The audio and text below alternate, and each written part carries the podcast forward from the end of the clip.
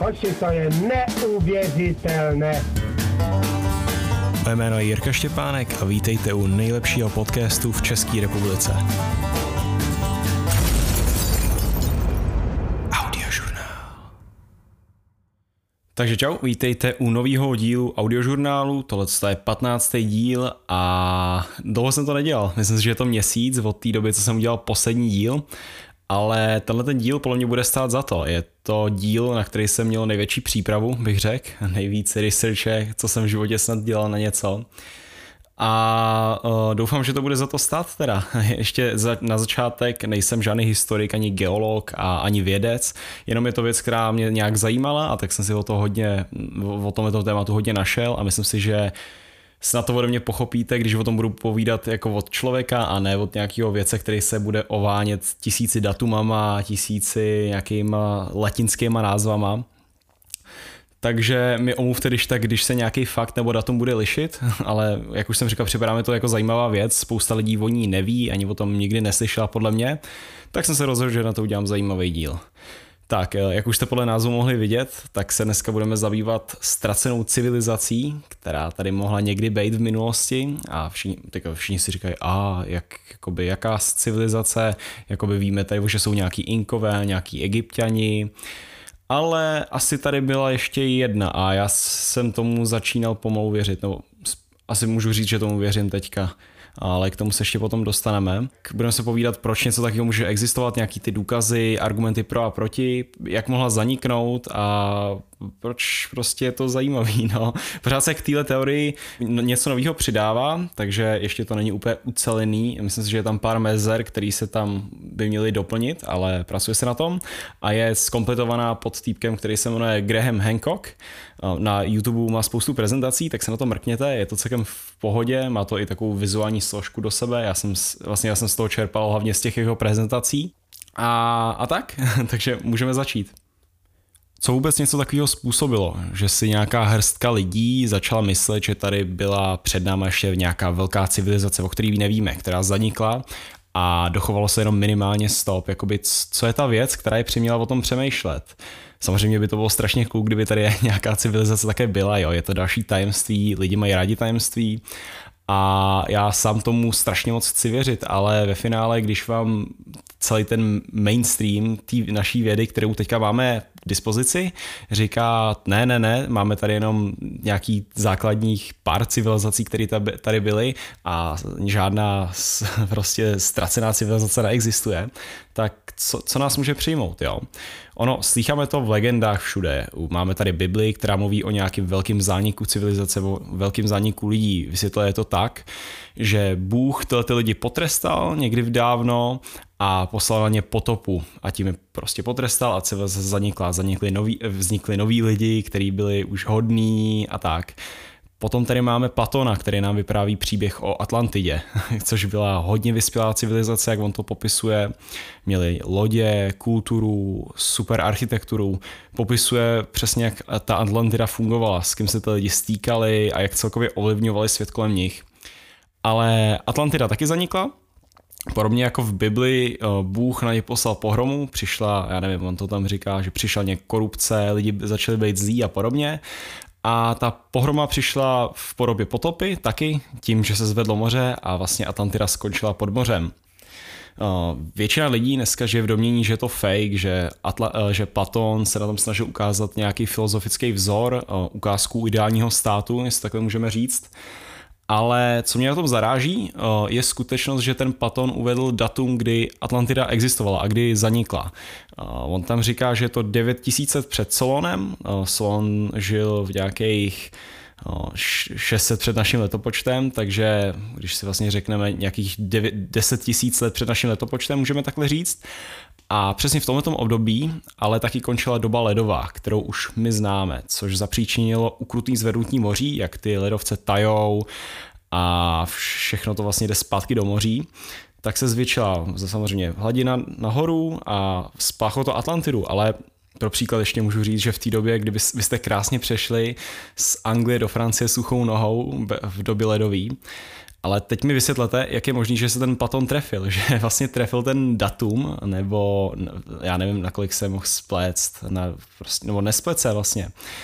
Jak, jak to, že se shoduje s moderní geologií, kterou vlastně jsme mohli znát jenom my teďka, že máme nějaký přístroje a podobně. Uh, ale tenhle ten podcast samozřejmě není o Atlantidě, ani bych, se, ani bych na tom nechtěl zakládat tuhle tu teorii. Ale na druhou stranu víme, že nějaký podvodní zatopený města fakt existují. A jestli byly postavený někdy v době ledový, tak to je, to je otázka. Máme tady v Indii zatopený města, ve středozemním moři a podobně. Abychom ještě nabrali do tohohle podcastu takový ten mystický vibe, tak eh, než do vás budu prát nějaký fakty a historii, tak si popovídáme o legendách. O legendách, které byly zachyceny do kamenů ve formě nějakých hieroglyfů, obrázků a podobně, prostě v té staré době, já nevím, třeba 2000-3000 let před naším letopočtem. Eh, konkrétně teďka začnu v Egyptě, je tam dokument přenesený na zeď, který uh, povídá příběh o předcích egyptianů. Jo? Povídají o nějakých pralidech, nebo jak se nazývají, a o učitelích, kterým předávali vědomosti a kterým jim pomohli založit tu jejich civilizaci a posunout ji nějak dál. Ten příběh tam říká, že nastala nějaká veliká pohroma, která donutila tyhle ty pralidi opustit tu svoji zem nebo nějak tak, přičemž při té pohromě zahynulo spousta bohů, jak oni to popisují. A ty, co přežili, se však dostali do Egypta a položili základy té jejich civilizaci přidali spoustu vědomostí a podobně a podobně, jo. Máte tam takovou tu, když se podíváte na tu zeď, tak tam je vyzobrazený takový ten nepták, nebo jak to je, no, nevím, prostě nějaký ten bůh a také tam předává nějaký vědomosti. Já samozřejmě neumím číst hieroglyfy, ale tohle, tak, takovýhle to má přepis. Ale velice podobný příběh se dozvíváme i od úplných jiných zdrojů, jo? třeba od civilizace v Andách, tam to mají v nějakých kamenech, jmenuje se to Viračoka, Viračok, nevím, jak se to vyslovuje. A tam je taky vyrytý příběh v nějakém kamenu o cizincích, který přicházejí a předávají zkušenosti. Vlastně u civilizací v celém světě se zmiňují postavy jakýchsi učitelů, předků, který předávali zkušenosti, který v jednu dobu přišli a pomohli jim prostě založit a utvrdit jejich, tu jejich civilizaci, jak se takhle můžu říct. Jo. Ale vrátíme se zpátky teďka do Egypta. Můžete tam vidět samozřejmě neskutečný stavy, kdo jste byli v Egyptě, tak máte štígro, máte tam třeba ty tři pyramidy, jo. ukrutní masy kamenné, třeba, které jsou vytvořeny z takových těch mm, z takových těch bloků, jo. každý blok má třeba dvě tuny a je to postavený s neskutečnou přesností, eh, musí to skládat přesně na sebe, vyzdvižení do ukrutné výšky, jo. prostě dneska by, by to skoro nikdo nezvládnul jo. a s takovýma primitivníma věcmi, jaký oni měli. Přitom, kdyby člověk s tím tam někde kousek hnul, když, to, když dělal základy, tak by mu to nevyšlo nahoře. Jo. Takže je to úplně extrémně těžký sestavit už takhle. Přitom jsou perfektně srovnaný podle světových stran a jsou nakoordinovaný na různé hvězdy, slunce, souhvězdí a prostě je to strašně komplikovaná stavba. Ale zajímavé je to, že velice podobné pyramidy nacházíme taky po celém světě. Všichni mají ten stejný tvar, všichni, prostě když se podíváte, když si vygooglujete takový ty pyramidy po celém světě, tak vám to vyleze obrázek a porovnání všech těch pyramid. A opravdu vypadají hodně podobně, nebo aspoň v, v, podle mého názoru. Máme v Číně, v Mexiku, v Indonésii, v Kambodži a tak dále a tak dále a všechny mají prostě ty stejné prvky. Mají tam nějaký vchod, slouží všechno, jak, mají tam nějaký ty rituální místnosti, jestli takhle můžu říct. Uh, existují dokonce i chrámy, které jsou úplně stejně napozicované vůči hvězdám, jako například Svinga, jo. A tyhle ty stavy, já ještě o tom potom budu mluvit, všechny mají v sobě jakoby nějaký stejný základ, mi připadá. Uh, ale teďka, jsem, jsme, se, teďka jsme se bavili o té svinze, tak zrovna svinga je zajímavá.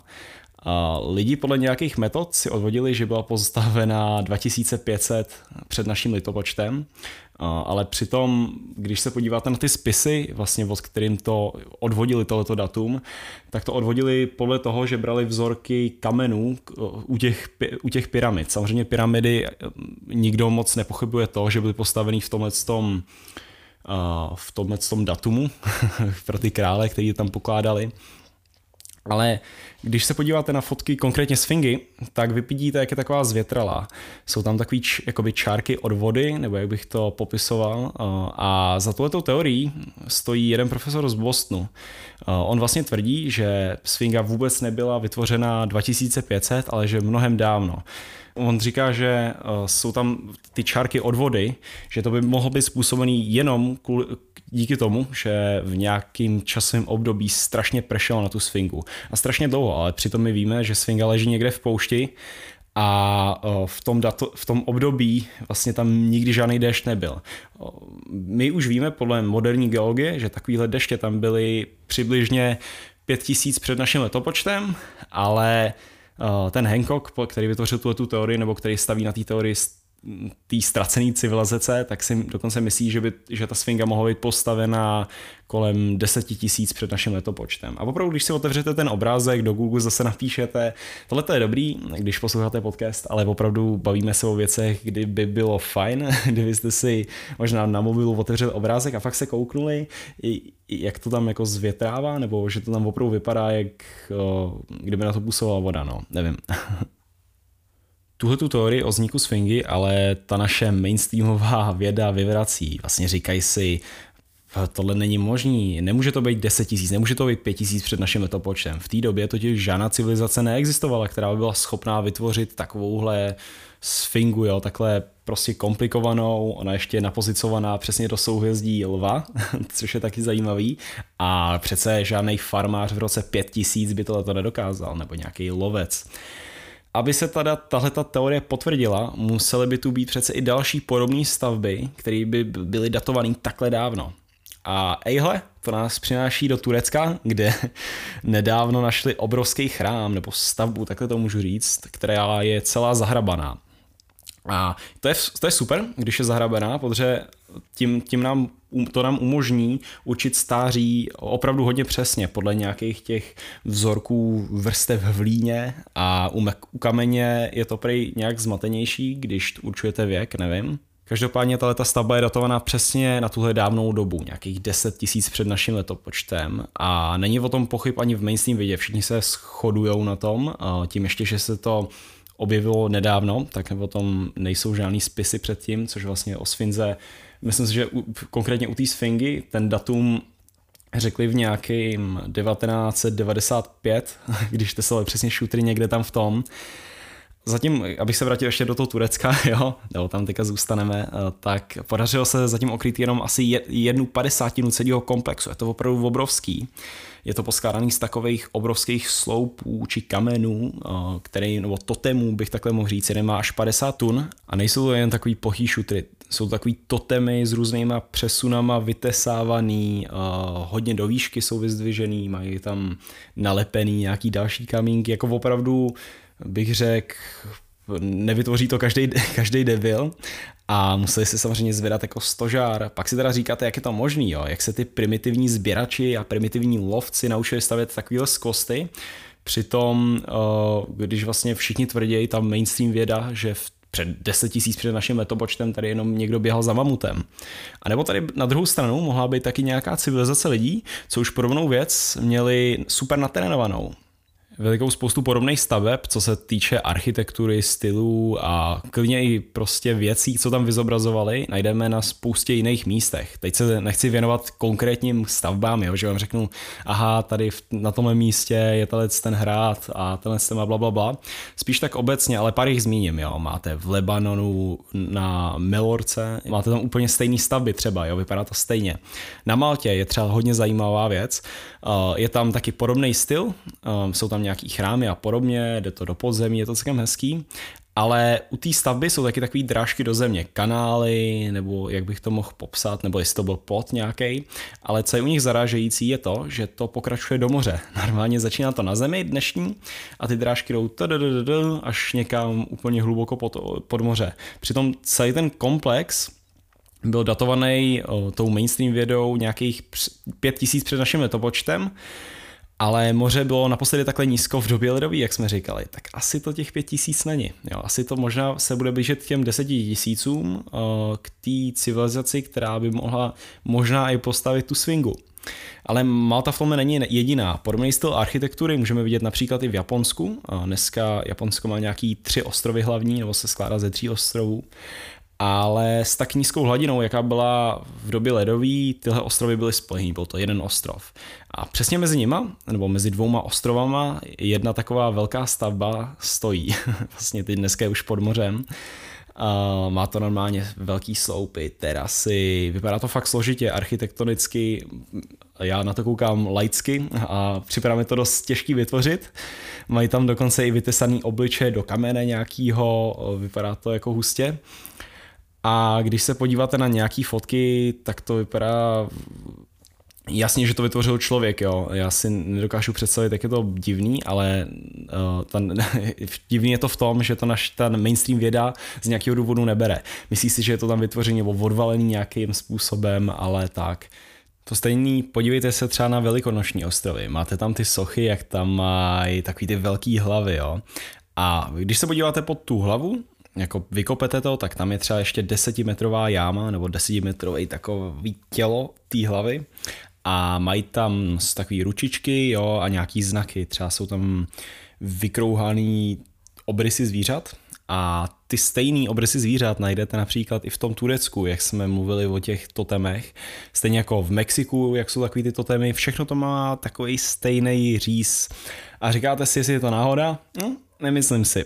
Zrovna konkrétně u těch staveb, které jsou třeba v Mexiku, tak spousta z nich je přiřizovaná k inkům. Všichni říkají, aha, tak to vyrobili inkové, Jo, jo, jo, tady tohle tu pyramidu, tohle to udělal Inkové, tady tohle ten, tohle stavbu, která se úplně odmyká v jakýkoliv stylu, který, který Inkové praktikovali, tak všichni to přiřizují Inkům. Přitom Inkové byla relativně mladá civilizace, oni přece žili, i když tam přišli Španělové v nějakém 16. století, myslím, 17. století, nechci kecat, ale ta architektura od té klasické, no, od té architektury, kterou jsem popisoval, kterou můžeme najít v tom Turecku, kterou můžeme najít v Mexiku, tak se hodně liší.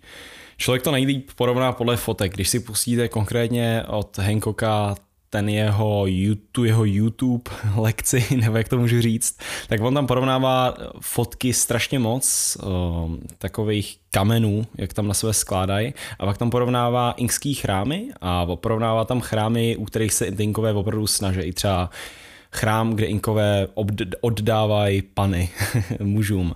A říkáte si, že tohle je věc, na který si Inkové by si dali opravdu práci a snažili by se uh, do toho vložit sedíčko a všechno a pak vidíte na druhé straně taky takový chrám, který měl podobný účely, ale má úplně jiný provedení, úplně jinou architekturu, používá jiný materiály a přitom mainstream věda tak tuhle tu stavbu přirovnává k Inku. Říká si, jasně, tohle vyrobili Inkové a i je to datovaný jinak. Tohle to mě taky úplně nesedí. Veliký problém je v tom, že ta klasická mainstream věda se totiž vůbec nechce zamýšlet na tou možností, že by tady mohla existovat, nebo že v minulosti mohla existovat ještě úplně jiná civilizace, která by všechny tyhle ty věci vytvořila a současně mohla ovlivnit nějak ty ostatní civilizace, které dneska známe v jejich architektuře, v jejich kultuře, protože tyhle ty souvislosti nacházíme všude a jak si to vysvětlíte? Ale nějakým způsobem tahle ta civilizace musela zmizet a nad touhle tou možností už oni vůbec nepřemýšlejí, což, nepřemýšlejí, což si myslím, že je opravdu chyba. Třeba argument, který mě nejvíc zaujal, asi byly mapy. Lidi si prostě od, od počátku, počátku všeho tvořili mapy a je asi logický, že žádná mapa z roku 10 000 před naším dopočtem se nemohla dochovat. Ale naopak tady máme mapy z roku třeba 1400 a ty se zachovaly v pohodě. To byl nějaký počátek všeho námořnictví, jestli tak můžu říct. A existuje tady mapa jednoho námořníka, on byl asi známý, ale já si bohužel jeho jméno ani národnost nepamatuju, myslím si, že to byl možná Španěl.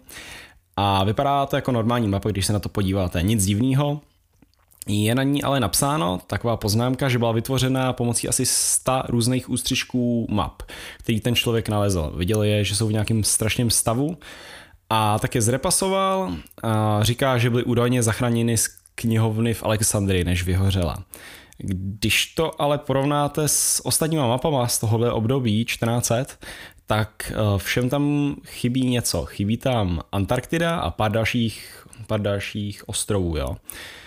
Antarktida totiž byla objevena až kolem 1750 a takže to dává smysl, že ty námořníci ostatní by jí do svým map ne, ne to, nezaznama, nezna, prostě by jí tam nepsali a to teda znamená, že jeden z těch lidí, z těch 100 různých ústřižků, tak to tam musel existovat někdo, kdo už vytvořil přesnou mapu a už dávno znal Antarktidu, víte, jak to myslím. Protože Antarktida byla propojená s Jižní Amerikou přesně v době ledový, když ještě moře bylo stále nízko. Já jsem ještě zmiňoval, že v této mapě byly zaznamenány i nějaký ostrovy a říkáte si, jak je možný, že když by všechno tohleto vycházelo, že v roce 10 tisíc před naším letopočtem někdo byl vyspělý natolik, aby našel ostrov, aby se tam nějak dostali, jestli měli lodě nebo nevím a zaznamenal to na mapu, podle který se budou 10 tisíc let, prostě ne, no 11, 12 tisíc let potom budou navigovat lodě, jo, prostě ve 14. století, oni byli tak přesní a takže tohle to myslím, že je hodně zajímavý a podobné mapy nacházíme, eh, kde, kde je vyzobrazená třeba Indonésie jo, a, a tak dále. Takže to mi připadá hodně zajímavý a je to určitě jeden z argumentů, který mě osobně hodně dostal. Jak už jsme si řekli, tak všechny ty civilizace povídají o těch božských učitelích, jo, těch přeživších z té pohromy, co je postihla z té potopy, jak pořád zmiňuji. A doteď se bavíme jenom o zvrnutí moře, o, že, někde, že skončila doba ledová, zvedly se hladiny moře ale když se nad tím zamyslíte selským rozumem, tak to je přece zabít nemohlo. Já nevím, je teplo najednou a pomalu se zvedá hladina, tak uteču buď to do hor, nebo skočím na vor a někam proplavu. A na tuhle tu otázku se snažil Graham přijít fakt dlouho. Viděl tady, že tady viděl důkazy, že nějaká civilizace tady existovala, jak už, jak už jsme říkali, nějakou tu architekturu, nějaký ty nesrovnalosti v tom datování těch památek, ale nakonec na to asi přišel. Myslí si, že do Země udeřila kometa, nebo meteorit, teď přesně nevím, jaký je v tom rozdíl, ale abych to ještě víc přiblížil, normálně mezi náma a vesmírem stojí Jupiter, který požere většinu meteoritů. Takže občas eh, slyšíte v rádiu, že sice něco ten Jupiter pustí, že to ne, nepadne do té planety, a většinou to schoří v atmosféře, nebo taky to neschoří a můžeme skončit jako dinosauři, jako dinosauři také skončili. Ale tenhle ten meteorit byl takový střední, jak on popisuje. Nebyl na, tak velký na to, aby nás všechny zahubil, ale stačil na to, aby prostě hodně poničil země kouli, se tak můžu říct. Ještě se k tomu přiblížíme samozřejmě. A pravděpodobně narazil do země 12 900 let před naším letopočtem, to byla doba ledová, jak už jsem říkal. Narazil do místa, kde je dnešní Kanada. Tam byl v té době obrovský ledovec, jo, ten největší, co se, kde, ve kterém se ukrývalo nejvíc vody na země kouli. Byl dvě míle vysoký, což je jako fakt hodně a pokrýval celou Kanadu, čas Spojených států a pak byl ještě další ledovec, který pokrýval Evropu takhle. A samotný meteor a jeho odlomky teda výrazně přispěly k tomu oteplování země. Jo. Najednou si řekněte, že, si řekněte, že prostě vpálí přímo do ledu obrovská koule rozžhavená, tak potavoval ten led a začalo tání toho ledovce. To samozřejmě přispělo k zvýšení té vody, ale k, k tomu až za chvíli. A ten náraz samotný, ten meteorit by hodně vysvětloval. Lidi si totiž nedokázali vysvětlit takovou věc a to je, když se podíváte na křivku, jak se zvedala teplota, tak to byla doba ledová, začala klesat, klesat, klesat a pozor, a pak se zastavila a byla tam uh, furt taková stálá studená teplota, jestli tak můžu říct. A před, normálně člověk by čekal, že, to, že se ta křivka nezastaví a že, začne, že to skončí už u toho tepla. A to spoždění je tam kvůli tomu, že to zapříčinil pravděpodobně prach z té kométy, což byla ta, já nevím, jak se to tomu říká, nukleární zima, nebo prostě ten prach vyjde do ovzduší a zastíní slunce a na Zemi je pořád zima, jestli tak můžu říct, ale není asi taková zima, jako byla v době ledový, nevím, ale tohle se ta kometa samozřejmě vysvětluje tak teda narazil to do země a začal hned katát ten ledovec. Uvolnil se ukrutný množství vody, jak už jsem zmiňoval, dvě míle byl vysoký ten ledovec. A tak začaly velký podobně, jak, popisujou, jak popisuje strašně moc těch legend, eh, který ještě s tím impactem zamordovali tu starou civilizaci, o který Hancock mluví. A tohle podporuje spousta věcí, spousta důkazů, který máme uh, po celých Spojených státech vlastně to můžeme říct. Je ta, má, jsou fotky zvlněné země na různých částech, teď si říkáte, aha, to jsou jenom nějaký kopečky, to je zvlněná kůra, ale není tomu tak, je to stejný efekt, jako třeba když jdete po písku u někde u moře a jsou tam takový ty vlnky, tak to můžete stejný vidět na místech ve Spojených státech. A jsou tam taky další různé stopy po vodě, jo, jako víry, podobně. A tak tohle je, to je ta pohroma. Spousta lidí, vlastně i z té mainstream vědy se přiklání, že tohle to opravdu mohlo být, ale myslí si, že to zamordoval jenom ty první lidi, kteří žili na tom ledovci. Hancock tvrdí, že to zapříčinilo k zaniknutí té celé civilizace, která žila i v Amazonii. Ten samotný důkaz o tom, že nějaká kometa vůbec existovala, tak eh, tady je taky celkem jasný. I spousta vědců, nejenom tady Hancocka, k tomu přistupuje pozitivně. Říkají si, že jo, něco takového existovalo. A eh, kromě nějakého kráteru, který je prej vidět, on sice to narozil do toho ledovce, ale je vidět, tak v zemi je taky strašně moc uhlíku, jo. Já jsem viděl nějaký fotky, kde byl průřez zemi a tam, jak jsou naskládaný takový ty sedimenty, nebo jak se jmenují, takový ty mm, takový ty šlubky, jak se tak můžu jíst, tak tam je najednou taková velká tmavá šlubka a to je uhlík vytvořený z látek, který jsou strašně vzácný a který jsou k dostažení jenom z nějakého vesmíru, jo. když prostě praskne meteorit, tak uh, to vytvoří nějaký ten prach, který pak usedá na zemi a postupem času se na tu zemi furt začínají skládat další a další vrstvy. A je to opravdu jasný, celkem lidi, lidi, lidi přistupuje se k tomu, že nějaký meteorit takhle opravdu byl. A uh, i vy byste řekli, že to celkem legit, kdybyste se kouknuli na ty fotky. Jo. Takže já bych asi úplně nepochyboval, že nějaký takhle meteorit existoval. No. A celkově to, tohle je asi co, to je asi všechno, co můžu říct z této teorii. A co si o tom myslím já? Jak už jsem říkal, meteoritu věřím na 100%, připadá, ten, ty důkazy jsou hodně jasný, a, ale co se týče té tý teorie samotné, já si myslím, že Hancock si část věcí domýšlí, o, domýšlí si věci, které říká v té své prezentaci.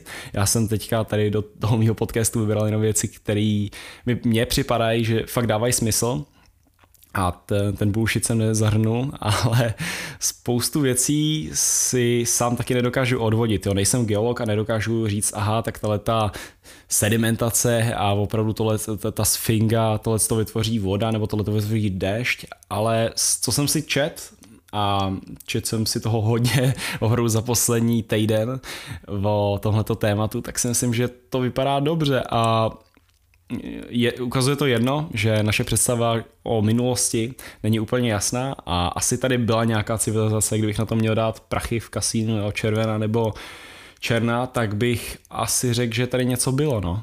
O to, že opravdu věci, co se, tý, co se týče přímo v tom Mexiku, tak mi úplně nevycházejí, jsou co se týče té tý architektury a tak. A připadá mi hodně, velký, hodně velká náhoda, že třeba pyramidy vypadají všechny stejně a tak, no, ale tak já jsem like a nedokážu to úplně přesně posoudit, takže mě nezabijte.